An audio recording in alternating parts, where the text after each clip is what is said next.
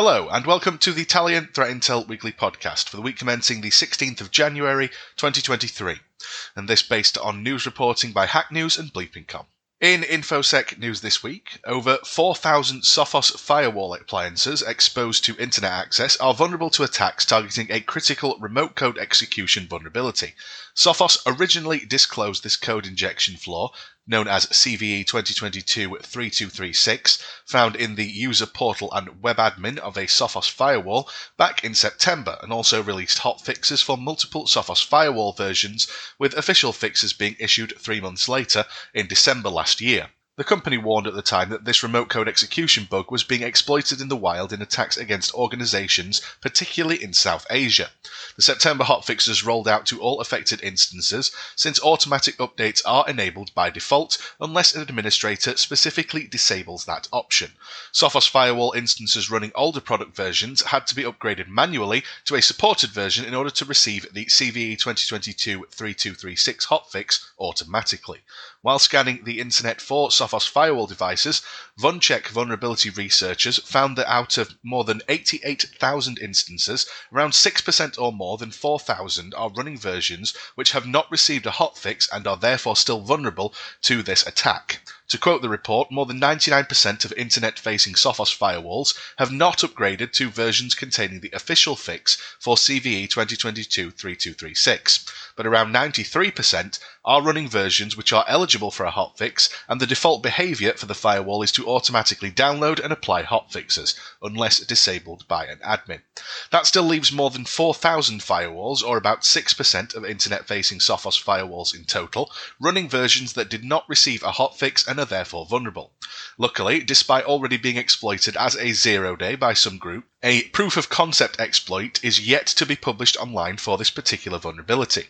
However, a VulnCheck researcher was able to reproduce the exploit from technical information shared by Trend Micro's Zero Day Initiative, or ZDI, so it is likely that threat actors will soon be able to as well. When and if this happens, this will most likely lead to a new wave of attacks as soon as threat actors create a fully working version of this exploit and add it into their existing toolsets. Back in March last year, Sophos patched a similar critical Sophos firewall bug, CVE 2022-1040, in the user portal and web admin modules, which enabled authentication bypass and arbitrary code execution attacks. It was also exploited in attacks as a zero day since early March, roughly three weeks before Sophos released patches, and once again against South Asian organizations primarily by a Chinese threat group tracked as Drifting Cloud.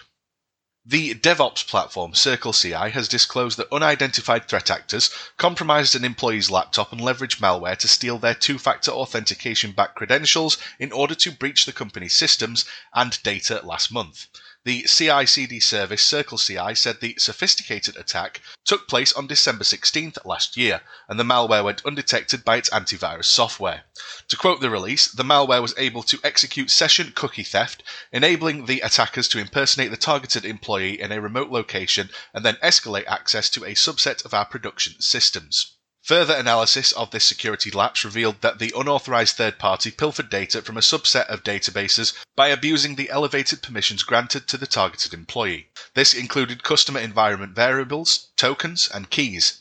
The threat actor is believed to have engaged in reconnaissance activity on December 19th, following it up by carrying out the data exfiltration step on December 22nd. To quote, though all the data exfiltrated was encrypted at rest, the third party extracted encryption keys from a running process, enabling them to potentially access the encrypted data. The development comes a little over a week after CircleCI urged its customers to rotate all their secrets, which it says was necessitated after it was alerted to suspicious GitHub OAuth activity by one of its customers on December the 29th.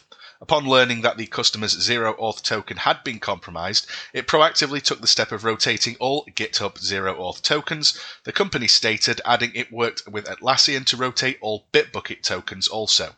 They also revoked all project API tokens and personal API tokens and notified customers of potentially affected AWS tokens in this instance. And a somewhat encouraging statistic, though still far from being good news, ransomware gangs extorted from victims about $456 million throughout 2022. Though this is still an incredible amount of money, it does represent a drop of about roughly 40% from the record breaking 765 million recorded in both of the previous two years. According to data from blockchain analytics company Chainalysis, this drastic decline in ransomware profits is not driven by fewer attacks, but the victim's refusal to pay the hackers. 2022 was one of the most active years in ransomware activity, with thousands of file encrypting malware strains targeting organizations of all sizes and geographies. However, likely due to diminishing profits, among other reasons, the average ransomware lifespan has dropped from 153 days in 2021 to just 70 days last year.